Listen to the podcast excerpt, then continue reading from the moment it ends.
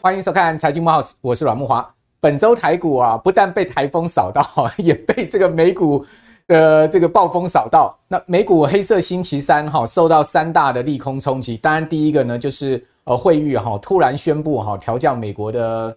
呃，债务信用平等哈，那这个利空冲击了美股之外呢，当天呢，美国公布出来的 ADP 小非农居然呢再次啊哈，这超出市场预期的两倍了哈，这样的一个数字，使得呢市场又预期说联准会后面真的没有办法哈，呃不不不不不撤除这个鹰派的姿态哈。第三个呃冲击呢，就是原本哈美国科技股已经涨多了哈，那现在看到整个资金啊开始有一点在外撤的一个情况。还有呢，就是美国即将面临到所谓的发债海啸，哇，这些利空啊，全部集聚在周三哦，所以你看到美国四大指数最少道琼也跌了一趴左右，最多哈费半指跌了将近四趴啊，这一到四趴的跌幅可以讲说是哈，呃，近月来哈美国股市哈比较明显的一天哈集体下挫，而且幅度较大的一天，尤其是哈一些重量级的半导体股票都跌得东倒西歪，像是辉达居然都跌到五趴。好，另外呢。发布财报哈之后，这个盘后股价一度涨三趴的 AMD 啊，超维啊，居然是转跌七趴啊，这让市场也很意外哈。所以这两档重量级的股票一跌下去，再加上高通哦财报不灵哦，所以呢高通股价也重挫，哇，整个费半指呢就是这个愁云惨雾的一个情况。那当然这样的状况呢也拖累到台股哈，也连带影响到原本哈这个筹码面就已经是明显松动的整个 AI 族群，因为今年啊台股从五月这个大幅上升的这个趋势，最主要就是靠 AI 股带动了，几档股票广达、技嘉哦，包括像是伟创这些股票呢哦带动整个。这个台股的行情啊，一路往一万七千四百点冲嘛，我我个人称之为叫做 AI 联合舰队嘛，但没有想到这个 AI 联合舰队就在哈这个航空母舰啊，纬创被关出来之后啊，这个处置交易啊十天结束之后，居然是持续重挫，纬创的股价居然可以从最高的一百六十一块半一路跌到周五哈见到一百一十块附近啊，你看这个波段的跌幅有多大哈？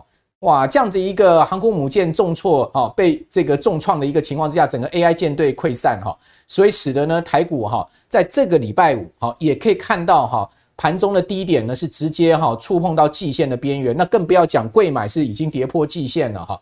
那在这样的状况之下，可能大家都觉得说，哇，这个礼拜又收了一根很难看的周黑 K 棒，呃，是不是台股真的是要急转直下了呢？哈。以及呢，汇率降平啊，真的有这么严重吗？哦，当然前一车之鉴呢，就是二零一一年的标普降平，那一次真的是造成了全球股灾哦，那不是开玩笑的。如果这一次的呃后续的影响有像标普降平那么严重的话，那当然。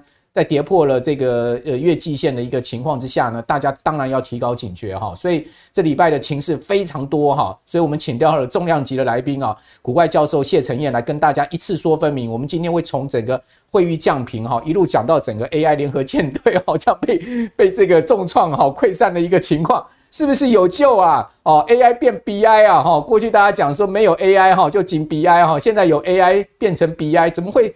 才短短一个礼拜的时间，出现这么大的一个戏剧性的转变呢？哦，我们今天一并来说分明哈。陈陈彦你好，哎，莫华哥好，大家好。好，那在访问承彦之前，我们先来看一下几个重要的本周的总经数据。第一个呢，美国七月的 ISM 的这个呃非制造业指数呢降到五十二点七，是低于预期咯，所以美国经济的情况似乎没有那么好哦。哦，这也是后面哈大家会比较担心的，就是美国经济到底是金发女孩经济软着陆还是衰退？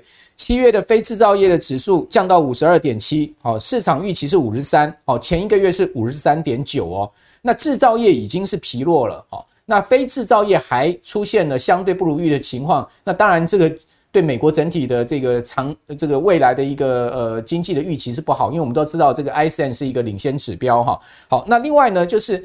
呃，就业市场又呈现哈这个火热居高不下的一个状况哈，比如说七月的小非农，大家可以看到这个数字，虽然较前一个月将近五十万人掉到三十多万人，但是呢是比市场预期的 double 啊哈。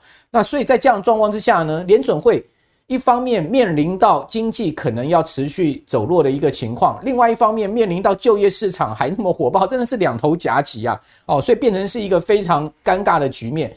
啊，此外，另外我们再从联准会非常重视的 JOLTS 的职位空缺数来看，诶，好像呢也告诉我们说呢，尽管小非农还是很火爆，但是呢，诶，这个职位空缺数啊，似乎从过去哈这个一比二哈降到一比六，呃，这个一一点呃一比二降到一比一点六，好，这个下降呢代表说呢职位空缺数在减少，那职位空缺数也的确，各位可以看到有完。反反转往下的一个情况，那职位空缺数减少哈，联准会的压力在这个呃就业市场上面呢稍微可以少一点哈。那职位空缺数现在目前创下了两年来的一个新低的情况。好，所以这边要请教陈燕，就是说这些美国总经数据哈，好好坏坏好，我们可以看到现在目前市场比较大的共识是说经济会软软着陆了哈，但是也不排除另外一派说法，像惠誉这一次降评，他讲的理由除了说你美国这个呃。财政纪纪律的问题以外，两党斗争以外，另外他讲了一个理由，就是说美国今年第四季、明年第一季可能经济会衰退嘛。好，这是会议降评其中一个理由嘛。好，那呃，既然会议还是看经济会衰退，那我不晓得这些总经数据在伴随了这一次会议降评，你怎么综合来评估呢？呃，我觉得它降频的时间点倒是让我觉得蛮讶异的，因为有点马后炮。因为像上次二零一一年，实际上在呃，债务危机就美国举债上限，当时一有状况的时候，它马上就降平。那是会，那是标普。对，就是整个三大平等哦，其中一个就大幅度降平哦，也导致了股市比较重衰。但这一次我们看整个债务上限的问题已经确定解决了，至少目前到二零二五年不会有任何的问题。那从目前的状态来看，包括。通膨的降温各方面，哎、欸，其实我 我看不出来。当然，他讲的是事实，美国债务上限啊，还是，可是这个东西一直以来都是这样。所以时间点，我倒觉得说他为什么这时候降评，原因很简单，因为我发现我这时候讯息丢出来，是不是会真的给股市带来一个很大的一个冲击？他觉得应该不至于，嗯，所以他才敢在这时候丢、哦。所以他已经是有一点佛心了，就。对对对，我觉得算好了，你们应该鼓鼓掌啊，对不对？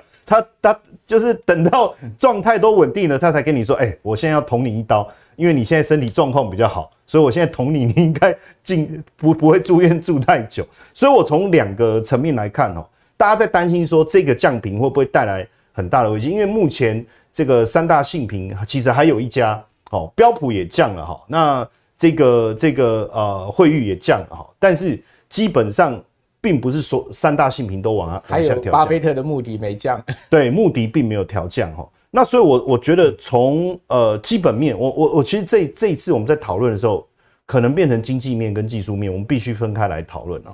那就经济面来讲哦，实际上我们会看到一个比较重要的一个部分，就是消费者信心的一个部分哦。从消费者信心的数字来看哦，不管是呃密呃消费者信心也好，或者是在图形上面黑色的，或是红色的是密大消费者信心指数也好。这两个数字其实都是创了二零二二年以来的高点，就往上升，往上升。而且有一个重点是，通膨部分确确实是急剧的一个降温哦。那在这样的一个情况下，如果消费能够去带动呃整个 GDP，毕竟呃消费占美国的 GDP 的比重哦还是高达六成到七成左右。那这个数字消费信心其实有一点算是对于未来消费力道的一个预期嘛。那如果这个数字能够回升的话，我觉得对于呃这个会议所说的啊，你那个经济的状况会变坏这件事情的低点，应该是可以看得到。所以在图上面哈，我们有看到二零二四年机构所预估的美股的经济成长率是一点一，但是二零二五年一点八，二零二六年是二点一哦，这个是 IMF 所做的一个预测。所以在这样的情况下，我反而觉得说会议这个降评，其实坦白讲就是把。我们已知的东西讲一遍，然后告诉你说：“哦，我现在要降评。”那我我觉得这个应该算是比较晚来的一个坏消息了。哦，就是其实妈妈也知道小孩子没没考好，然后小孩子一直说成绩单都没发嘛。哦，然后也觉得他表情怪怪的啊，没发没发就算了。然后隔了半年以后，对不对？只在他房间打扫的时候，啪，那个成绩单飘出来，啊，不及格。诶，好像感觉冲击没那么大。这个是我我觉得的这个从经济面的角度来看，但我反而比较担心的是呃指数技术面的问题，因为目前呃，第一个就是我们在衡量一个指数有没有过热，我们用的是美股的总市值跟 M two 做一个对比。对，就你资金水位的状况跟整体股市总市值的一个情况来看的话，其实目前这个数字又标又标接近二零二一年当时疫情过后的那个高点。OK，就是美股的市值去除以 M two 了哈。对，除以 M two，那就是说我市场市值大于 M two。大很多嘛？对，就是说我有这么多钱啊，这么多钱要创造的这个股票的市值，当然你你的钱太推不动了，推不动了。嗯、那当然这中间包含你做各种的杠杆，不断的推升股市的一个效果越来越越来越弱的情况下，那会不会产生一个小泡沫？我我用小泡沫，因为泡沫你可以小跟大。那为什么我说可能是小泡沫？其实有一个原因是因为。呃，这张图上面有三个指数，对，我分别分别是尖牙股，然后纳斯达克跟 S M P 五百哈，然后我通通是跟这个呃两百日均线做一个对比。那目前涨最凶是尖牙股，它跟呃年线的乖离大概在百分之三十，最高到百分之三十，最近稍微回一些些，这个乖离非常大，非常大。等于说我我我我我如果一年来我已经赚三成了，对，而且这个是指数哦，还不是个股。然后纳斯达克大概在二十，可是 S M P 五百在百分之十，所以为什么我说是小泡沫？假设这三个指数，嗯嗯，都到三十，哇，那不得了，那不得了，那什么股都涨，对对不对？但是目前看起来是科技股的部分是遥遥领先，而且集中在少数的尖牙股。当然，股市涨多还是还是利空嘛，我们不不不能不不管说大家对 AI 产业哦科技产业未来有多大的看法，但是随着你的基本面慢慢的。真实的数字浮现以后，还是有高本益比的问题，它还是要有一些修正的的可能性。那所以目前看起来，我觉得科技股的修正在所难免。嗯但是这个修正会不会反而吸引资金转移到？因为我最近看到资金往哪边走，往非必要消费、循环性的个股，然后也往这个金融股，因为毕竟基期低嘛。那景气如果在明年后年能够逐步回升的话，资金确实有往这个地方流。而且从财报的角度来看，目前科技股的呃的财报当然不错，对，那非必要消费金融股的财报也不错啊。嗯那我真的有必要？因为毕竟在美股当中，百分之六十还是机构嘛，就机构法人还是比较理性嘛，哈。那他会不会做一些资金的转移？所以我说，从经济面来看，我觉得呃呃这一次的汇率降频所带来的冲击，我觉得没有那么大。嗯，那从技术面来看，可能会导致一些小泡沫去做一些回档修正。但这个回档修正，如果资金愿意停留，然后能够转移到非必要消费或金融，我觉得后续的冲击就没有我们想象那么大。嗯，资金总是会做一些移转，对，从涨多的进入到积极相对较低，对，这是股市的定律嘛？没错，没错，没错。那当然，刚才刚才慕驊哥你也在谈到说，哎、欸，那对台股可能会产生的影响，这个礼拜又收黑 K 棒，哇，我我觉得真的，呃，卡奴啊，啊，不是卡奴，卡。卡努那个 卡 努，卡努，对，我我每次都说卡努卡努，好，因为台风假就变卡奴，是。实际上真的台风救了救救救了台股哈，就闪过一天啊，对对，至少冷静一下嘛，不然那个好害怕。然后台风天的时候在家里对不对？出去唱 KTV 的唱 KTV，看电影的看电影，回来后想一想，好像人生也没那么悲观嘛。然后而且美股隔一天并没有继续的明显下挫，虽然还是跌，但它跌幅没有那么大，没有没有持续扩大哦。但是我我我我我们当然还是要平心而论，就整体的角度来去做观察。台股现在目前的位置的情况。第一个就是说这一波呃台股确实就是说并非外资所驱动的哈，它很明显哦这一波我从我是从呃这个去年的低点哈，是。就是一二一万一万一六一二六二九这个地方起算，十月底的最低点。对来来算是大概涨了三十八趴哈。低点到高点了哈，我不我不是用呃收盘收盘，那就是到那个一万七千四百点那边了。对，那呃外资的增加的呃买买超其实并没有我们想象的多，主要融资的部分，而且融资是从我是从今年的低点，嗯。哦，所以其实这两个比较的时间点稍微不一样，但是假所以呃呃我先讲融资从今年的低点推升上来是增加了四十五趴，对，所以假设我是从呃，一万四千二附近的低点跟融资的低点的时间点相近来推的话，坦白讲，这一波的涨幅，严格讲起来，基本上是靠融资。跟人融不是靠融资，就是说跟内资或者是说跟。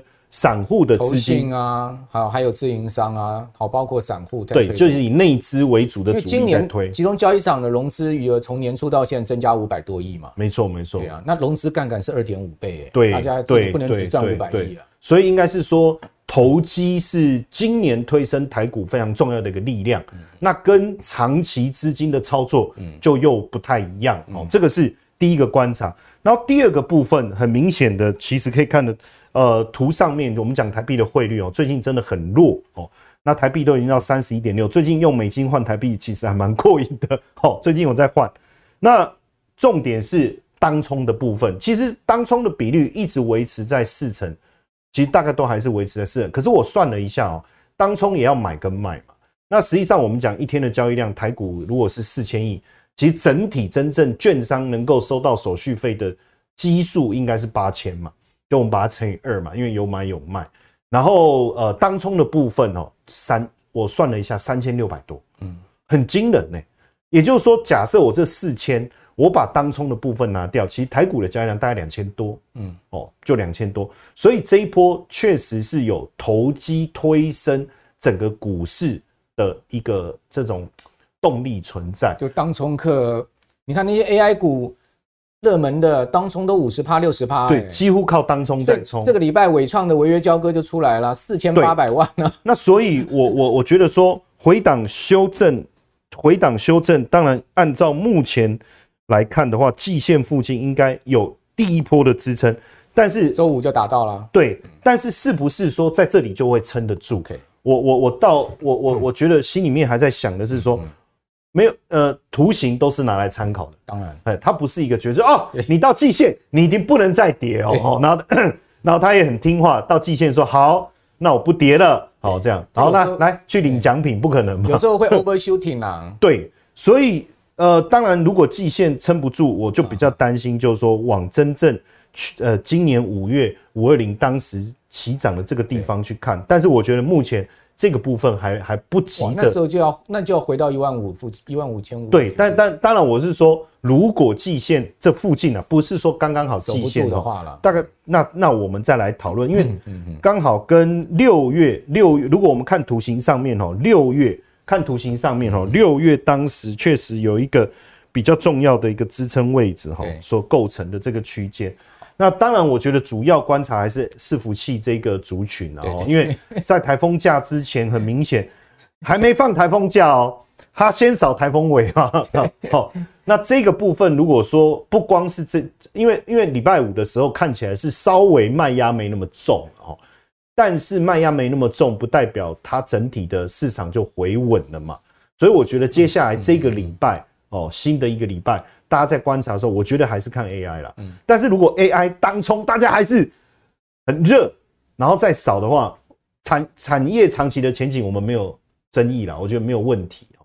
但是如果当冲像刚才慕驊哥你讲，哇，还是这种啊，我觉得可能还是给他，还是要给他一点时间冷静一下。没错哈，这个热门股票，我们过去的经验哈，经过一波段大涨好压回之后啊，它必须要有一个沉淀期啦。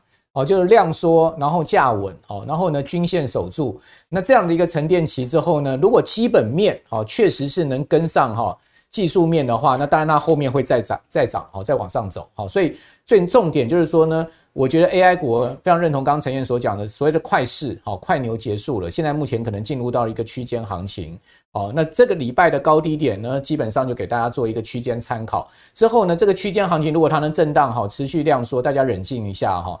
那基本上，如果后面 AI 真的下半年的行这个成长性非常好的话，那当然它股价会再上去嘛。好，所以这后面就要跟着基本面走了哈。第一段可能就是资金面、技术面。那今年台股这样拱上来，也的确哦，融资余额的大增，然后呢，投信自营商的大买，再加上外资的部分买超，我觉得呢，整体而言呢，推升了台股的行情往上走。但是走到一万七千四百点这个地方哦，你很明显可以看到台股确实上档有压了。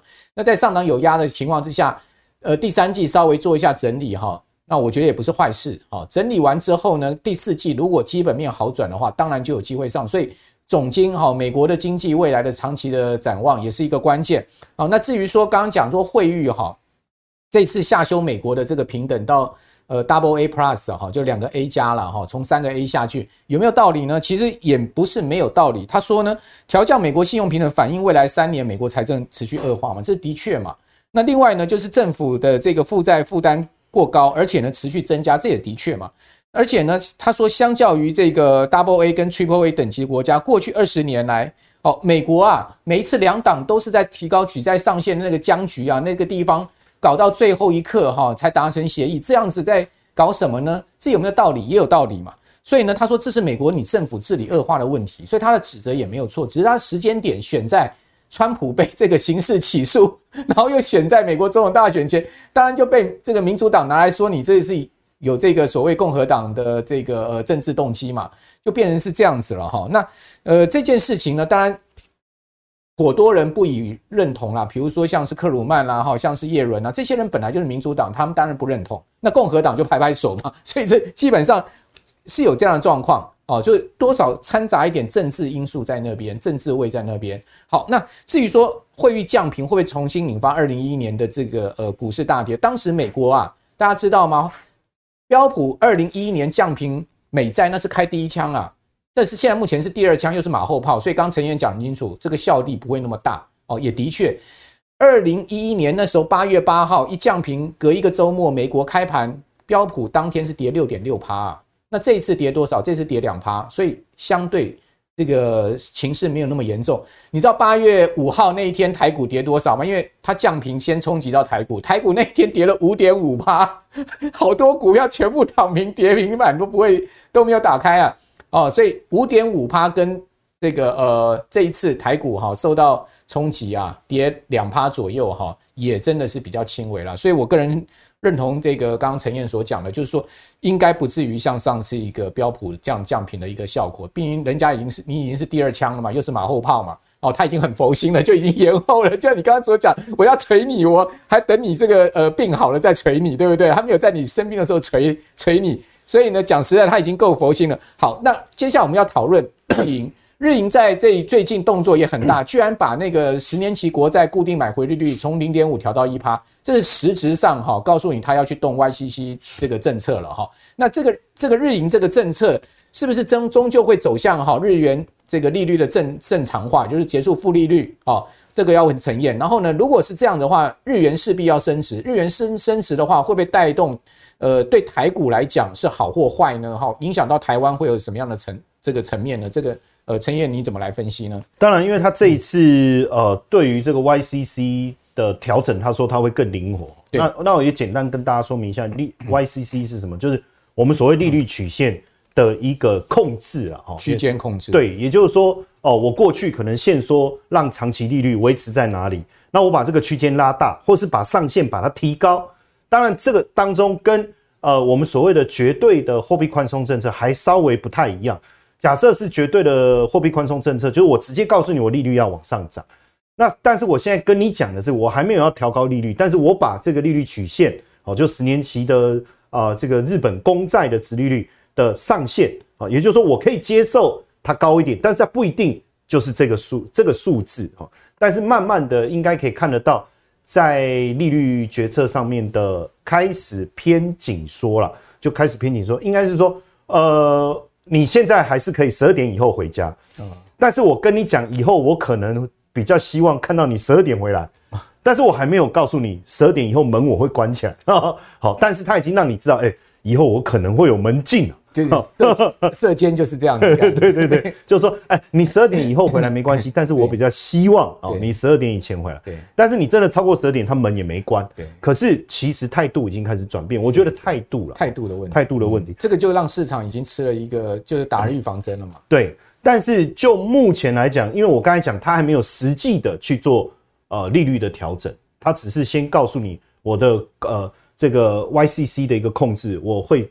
变得比较比过去更严格，所以目前大家关注的应该还是在美日的这个两年期债券的一个利差的一个部分啊，利差还是很大。因为 YCC 的部分，其中主要控制还是十年期嘛，哦，那就短期的部分还它基本上还是稍微宽松嘛，因为它还是希望说不要一下子就把把这个呃民间或是企业的资金把它掐死哦。那因为目前我如果我们从这个线图来看的哈。呃蓝这个红色的部分就是美元跟日元的关系，美元往上走，当然就日元弱了。那蓝色的就是利差，嗯嗯，那利差如果持续的扩大，就是美国那边的债债券的报酬率比较好，利殖利率比较好。那这个美元日元当然还是会持续走弱，美元往上嘛。所以你是看最主要还是看美日之间的逆差、利差、利差关系。对，那因为目前实质利差还是非常大，还是大。所以我觉得这个真正的一个转变，可能要看明年第一季，因为呃降息，美国降息，真的美国真的降息，然后日本的到时候看 YCC 的部分的状态有没有再往上调，或者是说真的实质调利率。所以真正的转换的一个时间点，我认为大概是落在明年的第一季哦。那当然，现阶段来看，大家对日本的投资还是呃非常的热络，对，也非常的有信心，资金都往日本走，资金还是往日本走。那我们也必须要去关注，如果呃在明年的第一季之前，真的两个现象同时发生，就是第一个美国降息，然后第二个日本的 YCC 的呃调控在更严谨。或者是说真的试出哦，可能升息的可能性的话，那大家小心大量借日元到嗯这个海外投资的这个部分的回流，对它的冲击会很大哦。那这个可能会是一个黑天鹅哦。对，那当然，因为我们现在只是先提出观察了，我们不是说啊，那这样子好像就是明年第一季一定会怎么样？因为美国如果降息的话，日银。可能它就不需要去调动货币政策了，对，所以到它的压力就没有那么大。所以我说这两件事必须要同步发生。对，好，那假设这两件事没有同步发生，那我觉得问题不大。对对。那因为目前来看，就短观调查的结果，目前呃非制造业就服务业的部分的表现是真的很不错。是的，哦，但是制造业的部分目前看起来其实还是有一点疲弱。哦，不过 整，所以为什么为什么我说？这个整体来看是中性，它也不是说这么，因为如果连日本的制造业整个信心也上来，那就不得了哦。那目前看起来就是说，呃，服务业其实对资金的投资来讲，大家还还是觉得哦 OK 啦，但是没有像制造业或科技那么甜哦。那另外一个我觉得可以观察，其实还是因为大家也有发现，今年外资回来的状况好像就说，哎，美股也在大涨啊，然后呃，利率的调升也没有那么积极了。那我们一直很期望说，过去几年大卖超卖了两兆的这些呃外外资，哎，应该今年会积极回来。所以一有回来我们就兴奋，一有回来就兴奋。可是很奇怪，它这个这个我们都洗好澡了，对不对？都躺在床上，他怎么走到门口就走了？或是有敲门？哎，不然门敲一敲，哎哎，开门啊，转手把，没有没有听到转手把的声音。原因很简单，因为隔壁房 好像这个樱花妹哈，因为我们就发现说跑去日本了，哎，对，就是樱花妹真的还是比较甜嘛哈。你看哦，整个外资哦买超的情况，其实从同样的，我们就讲说这个四月五月这个时间点过来，大家也就是说，哎，我们股市涨成这样，外资有回来一些些哈，可是回去去日本的情况比我们想象的更积极。那虽然说呃进入到呃，七这个七月有稍微力道有减弱哈，可是我看最近又开始回升了哈，所以所以你说未来，我觉得对台股的影响，我倒觉得说不是说啊什么产业啦或什么股票了哈，我觉得整体来讲，如果说哎日本比较吸引人，那当然它往日本走，那我们就比较看不到外资积极呃进场买台股这样的情况。好。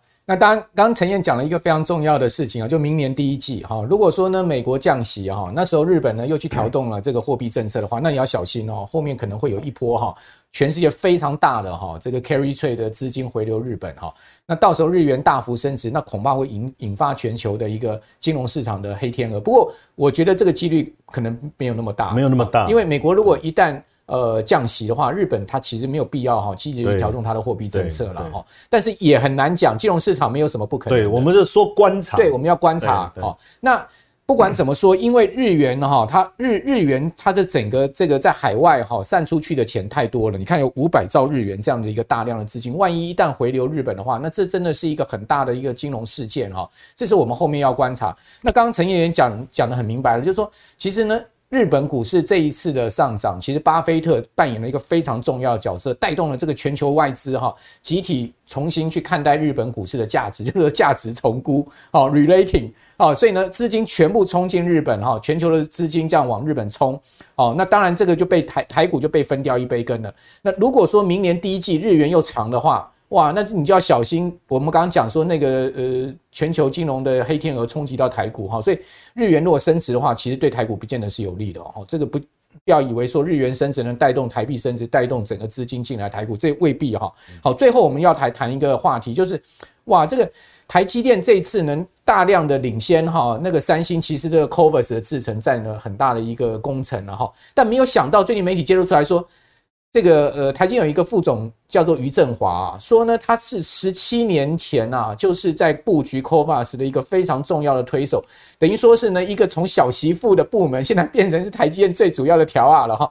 这个故事啊，还蛮值得这个大家来知道的哈。那谈一下这个 CoVaS 未来的一个展望吧。嗯，当然 CoVaS，我觉得我用一句话就带过了哈，就是说它很简单，就是我们把。因为摩尔定律哦，我要一直把晶片缩小缩小，对不对？我才能在载板上面放越来越多的这个晶片。但是 CoWoS 的概念就是说，哎，我没办法把晶片缩小，嗯可是。我用到的这个面积有没有可能变小？对的概念啊，我都通叠在一起就好，堆叠嘛，对，就是上下铺的概念，盖盖房子就对，对，上下铺的概念，甚至简单讲，睡觉两个抱在一起，哎，我床就不用那么大，对不对？出国都订单人床就好，为什么？都叠在一起睡？而且它叠是三个人都叠在一起啊，对，那种概念就简单讲就这样。是，但当然大家会觉得说，哎，为什么 CoWoS 好像横空出世？这个就要讲到你刚才讲的那个副总于振华，于振华，对，那这个于振华有，我先讲一个很有趣的。一个时间点就是二零一七年，当时这个蔡英文颁奖的时候，于振华上台领奖，不不是张忠谋，对，然后张忠谋在哪里？他坐在下面。啊，哎呀，所以当就是子弟兵上台领奖的一个概念哈，总统科学奖。那时候大家才发现说，哎，这余振华是哪一号人物？因为说真的，有了张忠谋的光环，其实底下的子弟兵确实不容易出头。可当 可是当这个张忠谋坐在底下还帮他鼓掌的时候。那这号人物，大家才突然发现说，哎，好好的来研究一下。实际上，在非常多年，二零一一年，当时其实张忠谋就说，我们应该要来做封测。我觉得张忠谋很有远见，他也认为说，摩尔定律总是会到极限。对，你再怎么小小小小小小，能小到什么程度？你能微缩到什么什么程度？这个时候，我们开始得去思考一件事情，就是有没有可能，我们从封装测试、就立体堆叠啊各方面，我们来去改。整个大突围嘛，哈，那就找了余振华说：“哎，你也做了这么多的研究，你就有没有可能？哦，那余振华，这这这有什么问题？哎，张忠谋也也也不啰嗦，哎，就给他四百个工程师，哎。”就是说我们刚才讲的小媳妇，这小媳妇小媳妇的的这个派头还很大的哈，是四百个工程师就派给他了，应该讲说是大姨太吧？大姨太。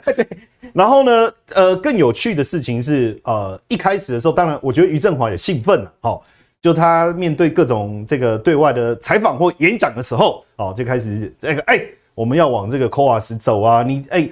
我 InFold 先从 InFold，这是一个比较重要的一个技术哦，扇形封装，然后再到这个 CoWoS 这个过程，他就先谈了 InFold，说我们可以这个这个这个整个厚度减少百分之三十，未来到这个 CoWoS 可以减少百分之七十哦，这样子哇，然后然后就有一点意气，应该是讲意气风发，因为他很得呃，也不能讲得意啦，应该是说我觉得人有这个机会嘛，哦，就这个很很兴奋的跟大家分享。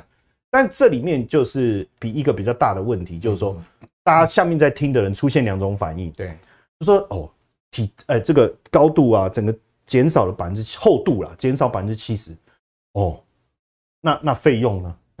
哦，费用，嗯，变五倍 大家就突然就傻眼，就说如果你的厚度减少百分之七十，这个是非常惊人，因为对我们手机的一个发展啊，因为当时也确实。这个苹果的晶片就是交给三星嘛，因为三星能够一条龙嘛，从记忆体到这个带晶圆代工到封装一条龙做，所以它至少我厚度不减少，我成本可以降嘛。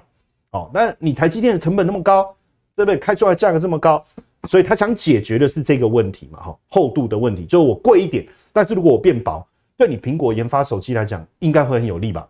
哦，所以确实也后来也真的就拿到苹果的订单嘛。但是当时大家第一个反应就是说太贵了，五倍。第二个是很多业界，比如说日月光啊等等，大家开始说，哎、欸，啊你们台积电啊，龙偶力胜的二啊，以前我们是 partner 呢，对不对？你做代工，我做封测嘛，大家都讲好了嘛，对不对？啊我你你投入那么多，我们也投入很多嘛，对。啊现在你什么都要自己搞，啊我们玩个屁啊！哈，突然之间大家就很生气，真的那时候业界的反弹是。相当大的，就因为台积电过去都是不做封装的嘛，对，就现在进入到高阶封装了。那我们玩什么？对啊，以前我们都是好朋友哎，对啊，你是大哥哎，封测厂一定会有戒心。啊，我们跟着你打天下，对啊，现在你说你要自己打天下了，对不对？你说你有能力了，对不对？啊，我们这些从以前陪你一路长大这些好兄弟怎么办？然后所以那时候张忠谋就马上跟余振华讲，低调一点哦，以后你所以为什么后来你看这一段时间整个 CoWoS 发展的过程中。台积电都没有针对这个部分，对媒体也好，对呃我们讲这个啊产业研究界也好，或是所谓的这个我们所谓去抠公司的时候，开哇大放厥词都没有，一就是一直到这个铜锣厂的时候，等于说是默默做了，默默做到铜锣厂的时候，大家才惊觉说，哎，怎么一回事啊？对对不对？张张大帅看看出来方向了，你就点点走就好了。哎，小华，对，低调一点。对 不对？这样就够了嘛？就一句话啊啊！对对 对，他之后真的就默默的做。所以你你去看哦，我们从这个过程当中，其实也不是一路顺遂哦。你看当时这个呃五年多的时间哦，坦白讲也烧坏了几千片的一个晶片，而且说真的，我那时候讲成本高，也没有人愿意用。赛灵思先先用了，然后辉达，那确实哈，呃，不管是辉达也好。就是，或者是说，台积电自己本身的认知啊，真的没有 CoWoS AI 不会在现在这个时间点出来，可能还要我们不晓得要多久，可能还要几年的时间，或者说整个 AI 进进进度的进啊，这个进程不会这么快，因为也就是因为辉达用了台积电 CoWoS 技术的晶片，才能带来今天这样的效果。不过从背后这个小故事，大家就知道说，其实，在台积电做事就是这样。厉害就低调的做，哎，默默的做，哦，那反正功劳该是你的，也确也确实，他那时候把整个技术稳定下来之后，他从处长一口气就要升到副总，也是这样子。副总年薪不得了，你看刘德英、魏哲家年薪都是几亿的啊。我曾经去台积电演讲过，对，然后那个到他们其中一个一个部门啊，那人很多，然后大家都坐后面二分之一啊，然后第一排只坐了一个，第二排好像坐两三个这样。我那时候真的不知天高地厚了哈，我说哎、欸，怎么没有人要到前面坐？然后后来他们那个秘书跑来跟我说，哎、欸，我跟你讲，那个那个只有身价上亿的才会坐在前几排，这样子啊，那那那个还是只有处长而已。对啊，很可怕。台积电一个呃中阶主管年薪都在将近千万呢、啊。对，很可怕。所以你看他到副总，那很惊人了。好，那呃 c o v a s 高阶封装有一些什么样的概念股呢？你看好的？当然，大家谈到 CoWoS，当然就讲封装测试嘛，哦，所以一连串的封装测试概念股啊、设备的股票就出来。但是我们当然也帮各位整理了一下，哦，就是说以目前整体的状况来讲，实际上大部分的呃封装测试概念股，实际上我们从营收也好，从获利的角度来看，好像没有真正的上来。当然，从本益比你会觉得够便宜，哦，够便宜。但是就目前真正的 CoWoS 概念股，我觉得真正的就只有台积电，因为他自己做不是吗？他现在不是说，哎、我这个技术哦上来了，然后这个来小老弟，这个日月光让你们来，我们我我把这技术有没有 哦，就放在你那边，你来做，好像也不是这个逻辑，因为他现在就是要自己搞，所以相关设备的，比如说呃星云啊这些跟设备有关的才有上来，因为毕竟。呃，台积电自己做，跟以前呃台积电的订单量很大，然后他交给这个封装测试厂，跟现在自己做需要设备会有比较不一样的关系，所以可能就后续的 CoWoS 概念股来讲，我觉得真正的 CoWoS 概念股还是台积电本身了哈。但是这个部分对它受惠的程度，我觉得还是没有那么大。那设备的部分会好一点。那我们从几个线图你看来讲，确实这样，你看。呃，外资确实都愿意买封测的股票，本益比偏低嘛，可是股价的表现说实在，并没有真正的跟上。日月光就比较牛皮，不过日月光确实是不错的公司了。对，然后金源店就金源店好。那你说它是不是因为 CoWoS？我觉得就是很单纯，因为整个晶片需求的增长所带来的封测的一个需求。嗯嗯。那当然你说呃 CoWoS 概念股窄板也是一个嘛。对。可是呃严格讲起来，其实都还是受惠伺服器啊 AI 啦。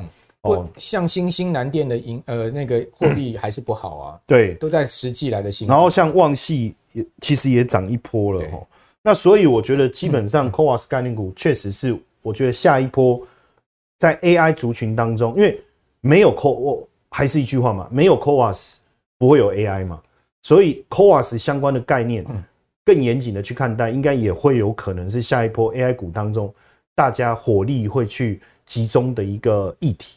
好，当然，因为三奈米的晶圆很贵，一片要两万块，所以必须呃这个用到 CoWoS 的制程，相对成本会稍微低一点哈。不过刚刚这个呃陈燕也讲得很清楚了哈，就是说呢，CoWoS 占这些大厂的营收比重还是低啦。哦，那怎么样才可以让它营收比重放大到哈，足以呢推动整个营收的增长？这个可能还要很久，不是那么快的时间。那当然我们。最主要看的是什么？下单给台积电做 c o v a s 的是谁嘛？那还是还是辉达嘛？所以八月二十三号，也就是八月二十四号啊，台北早上的时间啊，辉达的财报才是关键啊。那据说辉达可能会再次调高财测哦，就代表说辉达的这个情况非常好。所以你讲说台积电才是 c o v a s 的这个龙头，那当然全世界 AI 的龙头就是辉达。辉达好，所以。呃，如果辉达的股价不涨，你说其他的这些 AI 概念股要涨到哪里去？我看不容易，因为台股这一波五月整个 AI 舰队大涨哈，就是因为辉达当天一天涨了二十趴哈，还记得吗？就调高财测，砰一下辉达涨二十 percent，惊动全球哈，所以使得整个这个呃 AI 的这个舰队成型啊，好，所以我我个人觉得说辉达就是最关键的一档股票。八月二十四号台北时间的这个清晨，大家可以关注辉达财报。好，那今天非常谢谢陈燕哈，来帮我们解读了这么多重要的话题。最后我们要跟大家讲说呢，这个半世纪台股不败全攻略哈，呃，我们股市老神咖哈杜金龙杜大哥的课程哈已经募资达标，确定开课哦，超过百分之百哦，所以呢，呃，请大家还没有报名的呢，你可以考虑哈，就是说我们一个晚鸟优惠。好，八月一号到九月三十号这一段时间呢，你可以晚鸟优惠。我们的课程原先定价哈，呃是三万六千块，现在定价呢，这个晚鸟优惠是一万两千九百九十九，哇，这个优惠非常的大哦，优惠非常大。那这个课程呢，是由 EZ 轻松学院哈聘请杜大哥所。开设的一个课程，如果大家有兴趣参加的话，哦，可以上 EZ 轻松学院哈来查询这个课程。那我们越早报名当然就越便宜哈，晚鸟优惠价今天呢提供大家参考。好，EZ 轻松学院。好，那我们今天呃财经慕 House 的节目就到这边哦。哦，今天陈燕跟大家讲了很多的这个资料哈。我们等一下啊，大家在今天下午的时间呢，可以再汇总整理，因为明天要开盘哦，很关键哦。新的一个礼拜的这个行情的走势呢，哦，AI 的股票能不能起死回生？其实呢，我认为就在下周啊，会是一个非常重要的关键转折点了哈。好，那我们财经慕 House 的节目持续帮大家守候呃各种财经讯息啊。请大家支持我们的节目呢，把我们的节目哈推荐给您更多的好朋友。好，在六日早上九点钟准时收看我们的节目。谢谢各位，我们下次见，拜拜。面对通膨物价的大幅上涨，投资创造额外收入已是现代人必学的人生课题。这堂半世纪台股不败全攻略将带给您最完整的技术指标课程。大家好，我很荣幸与轻松投资学院合作募资我的课程。本课程叫做《半世纪台股不败全攻略》，将是我累积半世纪的统计所归纳出最具系统性的综合指标课程。半世纪台股不败全攻略，教你十二种图表形态理论，让你快速理解，一眼看出个股优劣。二十五种技术指标全收录，所有指标都将助你提高投资胜率。正确的分析方法加上正确的投资策略，帮你获利极大化。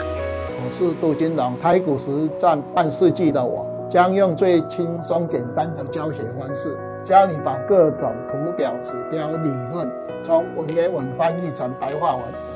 从入门到进阶，杜金龙老师半世纪台股不败全攻略，教你正确研判买卖时机。掌握股市趋势。欢迎你来轻松投资学院与我一起共学。